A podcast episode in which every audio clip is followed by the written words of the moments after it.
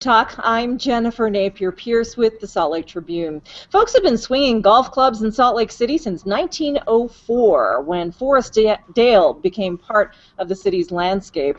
Now there are eight golf courses in the city limits, but aging facilities, lagging public interest, high costs, and a tight market are having city leaders contemplate about the future. And today on the program, we're going to talk about that future, the future of golf in Salt Lake City, and a new set of recommendations that city officials are considering. Joining me on the Google Hangout today is Salt Lake City Councilman James Rogers. He represents District 1, which has three of the city's eight golf courses within its boundaries. And Councilman Rogers, thanks so much for your time today. He's here in the newsroom with me. I appreciate it. Thank you, Jennifer. Appreciate you also with, also with us, Kyle LaMalfa. He represents District 2 on the Salt Lake City Council, and he's joining us from his office at City Hall. And Councilman LaMalfa, welcome to you. Thanks a lot, Jennifer. I also have one of the city golf courses in my district. Duly noted. And uh, Rick Graham is also here with us in the newsroom. He's the Public Services Director for Salt Lake City. Been there for a long time and uh, can bring some context to this issue. Rick, great to have you. Thank you, Jennifer. Nice to be here. Salt Lake City is asking for public input on a golf study that recently was completed by an out of state consultant. You can put comments on the Open City Hall webpage at slcgov.com or you can send your thoughts here. Share them with us on Twitter uh, uh, on Google Plus at the hashtag TribTalk. You can also put them on our website right here at sltrib.com, or you can send us a text, and that number is 801-609-8059. Duffers and pros and everyone in between, what improvements would you like to see at city golf courses? Um, let's start with the, the genesis of this report that the city council received last week. Last year, I guess, Salt Lake City hired a consultant to, to really take a to dive in, take a deep look at the city's golf courses. Why, Rick Graham? It, it, it, it, was, a build-up and follow-up to uh, discussions that the golf uh, operation and the administration has had with the council relative to uh, financial and operational challenges that uh, we have been experiencing over the last few years uh, in the Golf Fund. And the administration and Golf Fund had made some recommendations and some suggestions. Uh, the council felt that it would be a very good, uh, positive move to have an outside resource uh, do the same thing. And so that process, as you have suggested, has been taken, has just been completed, and now we're ready to further our conversations together. And the, the consultants addressed the city council last week, gave them the report. They gave it to you previously. And basically, it has a whole menu of options, what the city can do to, to make more money, what improvements would make them, you know, give the biggest bang for the buck.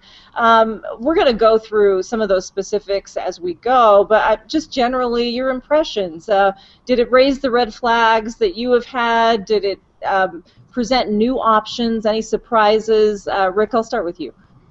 Uh, I thought the uh, golf report by uh, NGF was uh, really a very good report. I don't think it raised any new flags for us. I believe uh, uh, we have been seeing the challenges that we have been facing the last few years, and, and many of the recommendations and suggestions that came out of the report were items that, that we had talked about and have been considering. It was really good to have a validation uh, clearly, they did come up with some uh, new ideas and suggestions, uh, but for the very most part, it really is very welcome and I think is going to complement what we have to do to make our decisions. Uh, Councilman LaMalfa, again, um, you are representing yourself, not the City Council as a whole. You are soliciting public comment, but I'm just curious. I mean, at first blush, what do you think of this report? I, I think it, it's very much in line with what the council well, wanted out, out of the report. They brought us a proposal about a year ago, and we said, hey, no holds barred. Everything is open for consideration, and uh, and they really covered pretty much every kind of every nook. They looked in every nook and cranny that they could for the golf program to find potential sources of problems and also potential solutions. I think we're we feel pretty good about the NGF uh, report and it's it's huge. I mean, if anybody wants to read it, it's 250 pages, and you could download it from the, the council website or from our Open City Hall forum for taking public input. The report uh, does state that part of the problem is that the city does not have uh, a vision for what the golf program should look like in the city. What, uh, Councilman LaMalfa, first with you, uh, what do you think that vision should be? Well, I think for 40 or 50 years, the golf has been able to handle its own. It's been growing. It was a growing sport during that time. It was uh, able to its, meet its revenue and expense obligations and stand on its own. In the last 10 years, we've experienced a, a shrinking of the marketplace for golf. The number of golf rounds being played and the number of golfers is shrinking. And as a result, we've really got to be careful about how things are, how we, how we manage what the future is for golf. Uh, I think one of the things that comes out in the report is to say, gosh, all these golf courses are, are treated as as as an equal to, to attach or what how can I say this? All of the golf courses seek the same kind of golfer as it is right now. And what the golf report is trying to say is, gosh, you know what? Let's give each of these courses their own personality and have them attract their own different kind of golfer, whether that's the uh, very affordable course or the premium course or the beginner course or the seasoned course the course for the buddies or the course for the corporate. Um, it's trying to tease out of the Salt Lake City golf system a, a nuanced approach to the courses to each one take its own to try to go after its own segment of the golf market. Councilman Rogers, you're the, the new kid on the block. You've only been in since January. Congratulations, by the way. I was, I, am just curious about uh, your vision for uh, the golf program in Salt Lake City. Should the city be in the golf business at all? You know, that's a really good question to that you ask is to know if, if the city really should be in the golf business. Uh, uh, NGF did a fantastic job on this report. I think it's a great starting point for us, but there's a long way that we need to go to make sure that the Enterprise Golf Fund is self-sustaining, and it has been for the past uh, umpteen years under under Rick's uh, counsel. And uh, it's a great question to think about. In my district, we have three golf courses. We've got Wingpointe, the Jordan River Par 3, and the Rose Park Golf Course. And Jordan River Par 3 and Rose Park are very similar in what they do, except for Jordan Jordan River Par 3 is a smaller course. So, uh, you know, in the report, first and foremost, the city pays culinary water uh, to water the eight courses that we currently have, which total about 1.3 million dollars. And I think that if we were looking at it at a strategic standpoint to save money, uh, back in the day, we should have been looking long and hard at, at going on secondary water to water the golf courses. We're going to talk about that in just a minute, but I want to remind folks that we're talking golf, golf in Salt Lake City specifically with Rick Graham. He's the Public Services Director for Salt Lake City. Also, uh, Councilman Kyle LaMalfa, who represents District 2, and James Rogers, who represents District 1. And you're invited to join our conversation. Uh, what do you think about the, the future of golf in Salt Lake City? A consultant has just issued a, a massive report on the topic, and uh, the council is soliciting feedback feedback from you, the public. So chime in now. Uh, send your thoughts to the hashtag TribTalk on Twitter and Google+. You can put them in the comment section right here at sltrib.com, or you can send us a text, and that number is 801 609 8059. Uh, the col- consultant, of course, listed water as uh, the number one thing that the city can do to to increase efficiency. Um, you know, if you if you upgrade the irrigation center, and then if you shift from tap water to uh, gray gray water or uh, recycled water for watering golf courses, that's going to save you a lot of money. Why is this something that the city has not done in in the past, Rick Graham? Uh, it is a a, uh, a project that requires an investment of capital. Uh, one of the big challenges we have uh, really two challenges: operational uh, challenges to just to uh, keep the course open, and then we have capital challenges to switch golf course irrigation operations over to secondary water uh, requires capital, and that's one of the big challenges that we have is where do we find that capital? Uh, we have been able to operate as an enterprise fund and sustain our daily uh, operations through uh, the user fees and the green fees and other fees that come from golf course operation, but we haven't been can able. you just can I interrupt and just explain what the enter, enterprise fund concept is? Um, so it's not your property tax dollars. Thank you. Yes, that's correct. An enterprise fund is a separate fund that, that the city sets up, uh, which uh, uh, allows uh, an enterprise, in this case the golf fund, to operate specifically just off the revenues that the golf course generates. There are no tax funds, no general funds that are provided uh, from the city, from the tax base that goes into the golf course fund. So every dollar that uh, the golf course uses is a dollar that is generated at the golf course.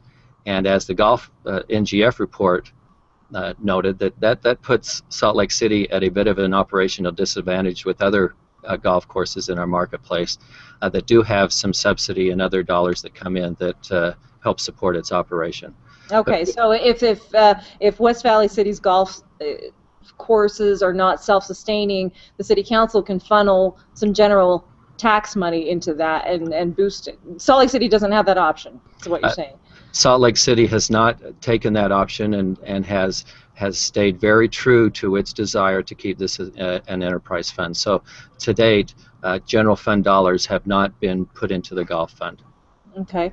Now let's get to some of our um, our viewers. Um, Muskrat McDougal. You gotta love these pseudonyms. Um, at least at least keep the big four open and reasonably priced. Mountain Dell, uh, Forestdale, Bonneville, and Wingpointe. So this person really likes those four core courses in the report, and I know it's caused a bit of a ripple among uh, the the golf fans out there.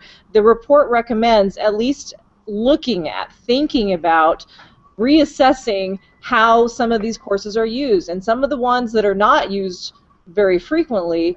Maybe the city should get rid of. I'm very curious to hear what our council members think about uh, perhaps cl- closing or parceling off parts of um, the uh, uh, Rose Park Golf Course and the Jordan Park. And uh, Councilman Rogers, you first. Uh, first off, the Jordan River Par 3 is owned by, I think, the state, if I'm not correct, Rick. Uh, and the city, well, the Golf Enterprise Fund owns the Rose Park Golf Course. Uh, we don't, we can't.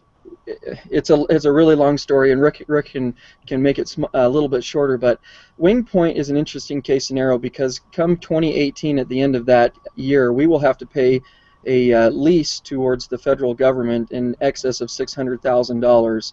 So to me, if I'm looking at it from a standpoint from District 1, Wingpointe shouldn't be open because come 2018, we're going to have to be spending a lease of, of $600,000 to keep it open. Uh, the Rose Park Golf Course last year had a a real setback uh, in regards to the there were some some irrigation issues that they had to do. So I think the numbers weren't weren't very correct on how many people were golfing Rose Park at that time because of of the entire season was based off of the uh, construction that was going on for irrigation. And the Jordan River Par 3 is owned by the state, so we can't sell the Jordan River Par 3. We can't sell Wingpointe. The only course in District 1 that, that would have a an option of selling any parcel at all would be Rose Park. And to me, that would be a huge detriment to the residents of District 1.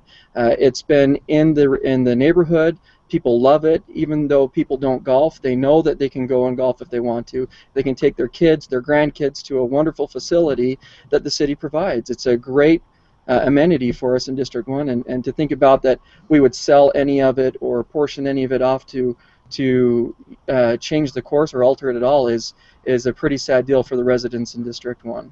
Hmm. Uh, Councilman LaMalfa, I mean, wh- what are your thoughts about closures or parceling off parts that are unused? I think the report referred to the average uh, golf course size in, in the U.S. is like 135 acres. Uh, we have courses like Bonneville, which are at 180. So they say, you know, there may be some extra property there. What do you think? Is it worth, uh, you know, getting some revenue that way? Uh, once the so once we sell them off, they're gone for good. So uh, we really got to take a deep breath before we start selling off the land. Um, you know, What about closures, though? you know closures? Uh, it's not clear entirely what we would do with the with a closed golf course, whether it would be used for some other purpose, and who would if it's used for some other purpose, who would pay to maintain it? It doesn't just, we wouldn't want it to just go to weeds. Um, so I, I really think there's a nuanced approach there. The notion of raise, selling off some of the land to raise capital to keep uh, to keep the courses um, in operation, I think, you know, maybe selling off a piece of it is an idea that we're we're not opposed to outright, but it really needs to make business sense because um, you know if it's if, even if the improvement lasts 50 years, uh, when we get to the end of the 50 years, we are out. The, we're gone. The land is gone, and the the uh, the capital improvement is gone too. Um, so I, I don't know. We really want to take a long view on this, and whether the sport of golf is taking a temporary dip uh, later to recover, or whether the sport of golf really is on a perpetual downward slope, I, it's unknown. And I, I, really hate to see us bound up and uh, by some decisions that that are going to last a really long hmm. time. Rick Graham, as the mayor weighed in on this issue, uh, I'll just read you a, a tweet from Claymore Jen- Jenkins. Don't close uh, Jordan River Par 3. It's the only course where I can get on the green in less than five.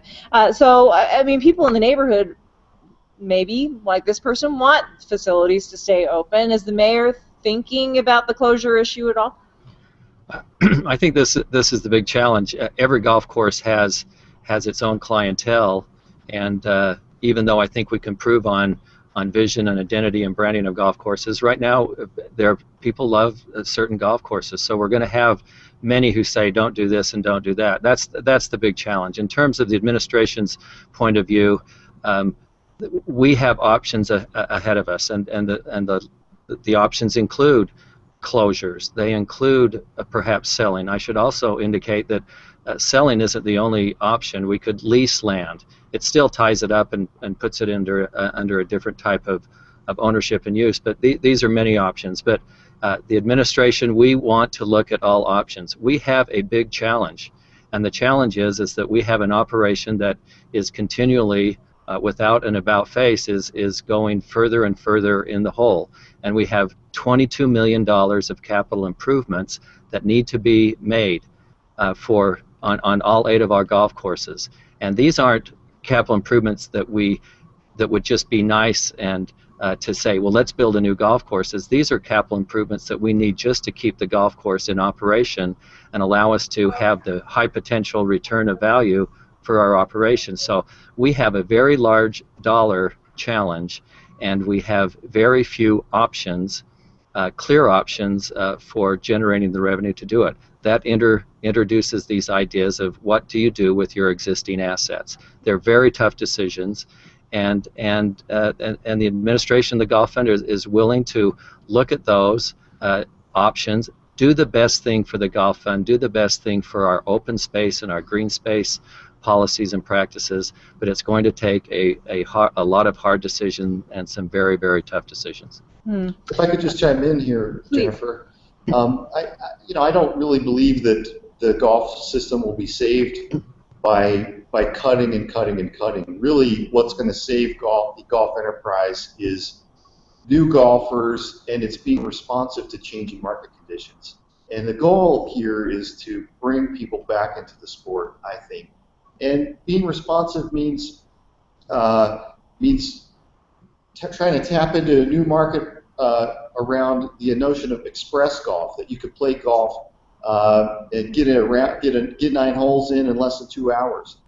That you could uh, use different parts of the course, not to sell them off, but use it for a mini golf enterprise, or use it for an expanded driving range that's a high service, high touch driving range.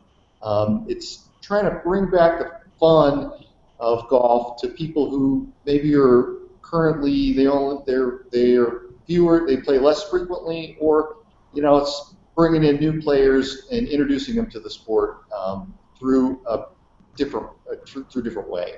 Hmm.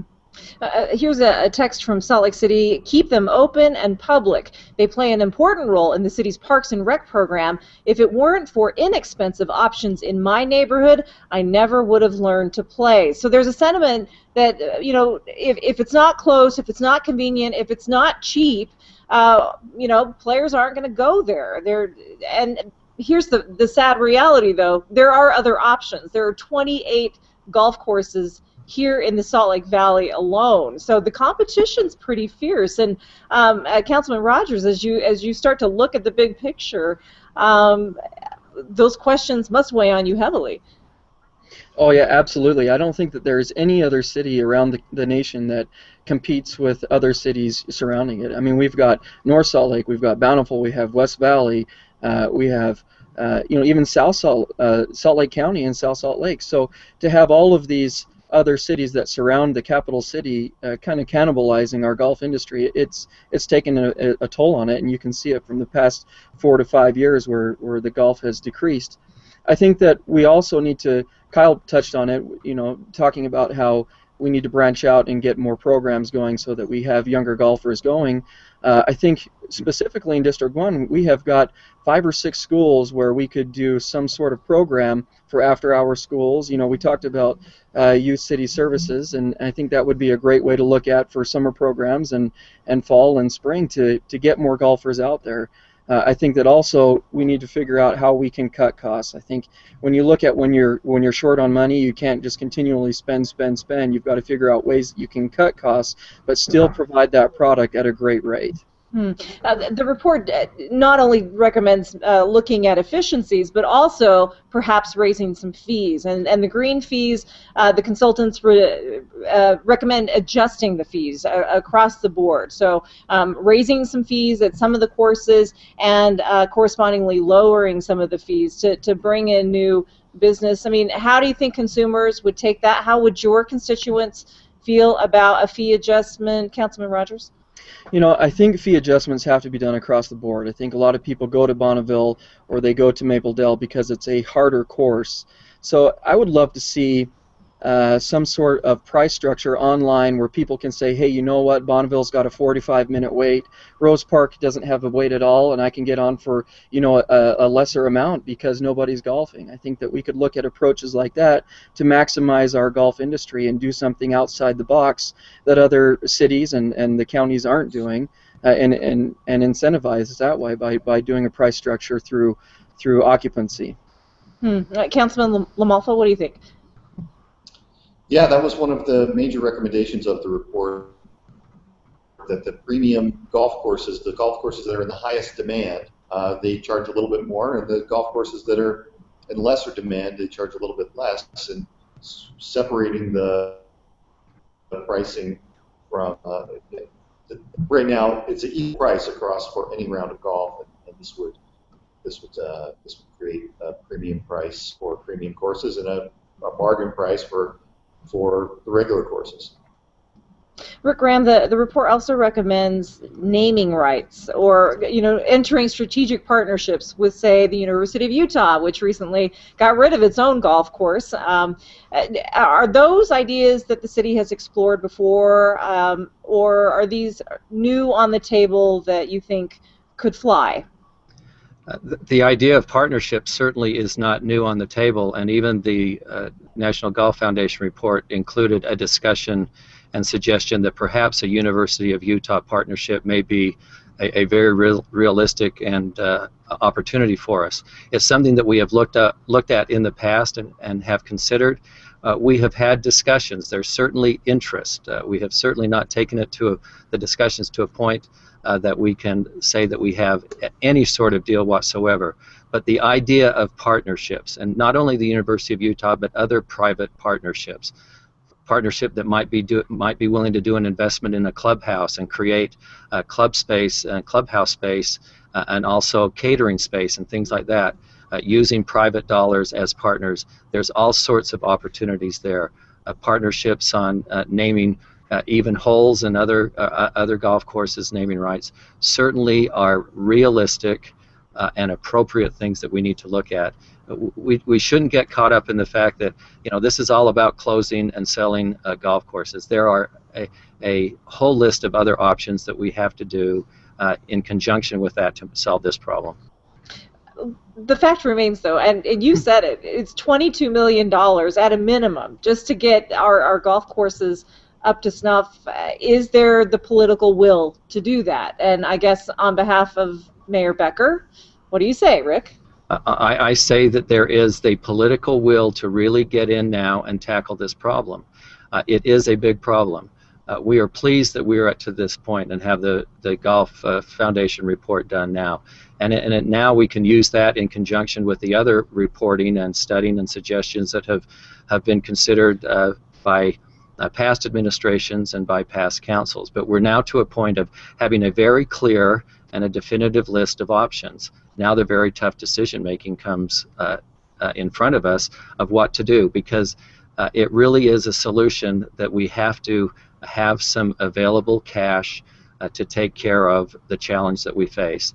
And and we can't do it just by cutting. We just can't cut here and we can cut there. Certainly there are options and opportunities to do that, but to tackle a $22 uh, uh, capital requirement and just to stay up with operations, uh, costs of water, and other things is going to take a very uh, uh, is going to be a difficult challenge, and it's going to have to come with uh, the investment of money. Where we get that money is the big challenge, and I and I believe both the administration and the council really are together at this point of, of saying, okay, let's sit down and and uh, and we have the information. Let's get into the discussion and really work on this. I, I feel that we have that uh, understanding going on and that partnership going on.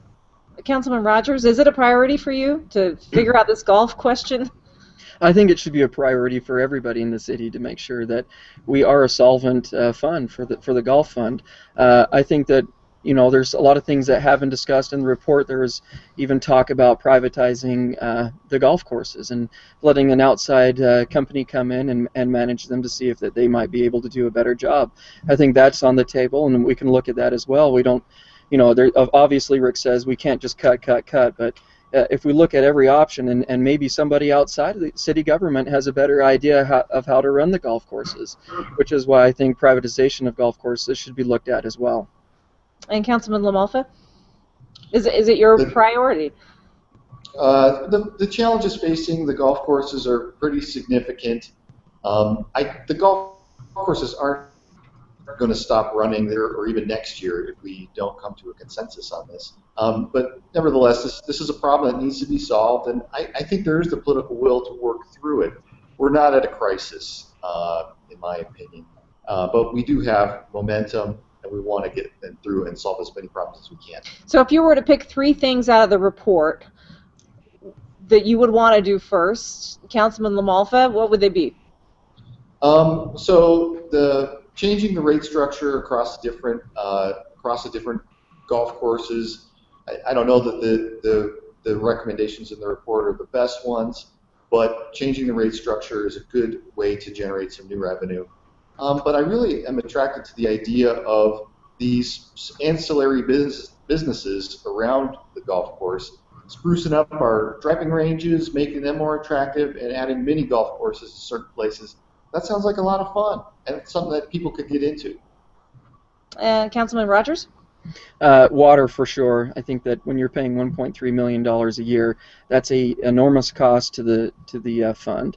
Uh, secondly, I think restructuring price for the golf courses is is a huge deal. I would love to see it online so those avid golfers can get online and say, you know what, Rose Park is busy. Glendale isn't. I can get on for X amount of dollars. I think that makes a lot of sense. And that I think partnerships. I think the University of Utah, uh, among others, I think that makes a lot of sense for us to partner with them uh, and strategically partner with them. Not just say, you know what, you get to pick and choose where you're gonna you're gonna be partnering with us, but this is what we would like to do. We'd like to have you invest some money in with it, and then we can give you naming rights, call it the Pac-12 course, or you know have the have the U of U build a clubhouse and and turn it into a training facility where they have all options on the table.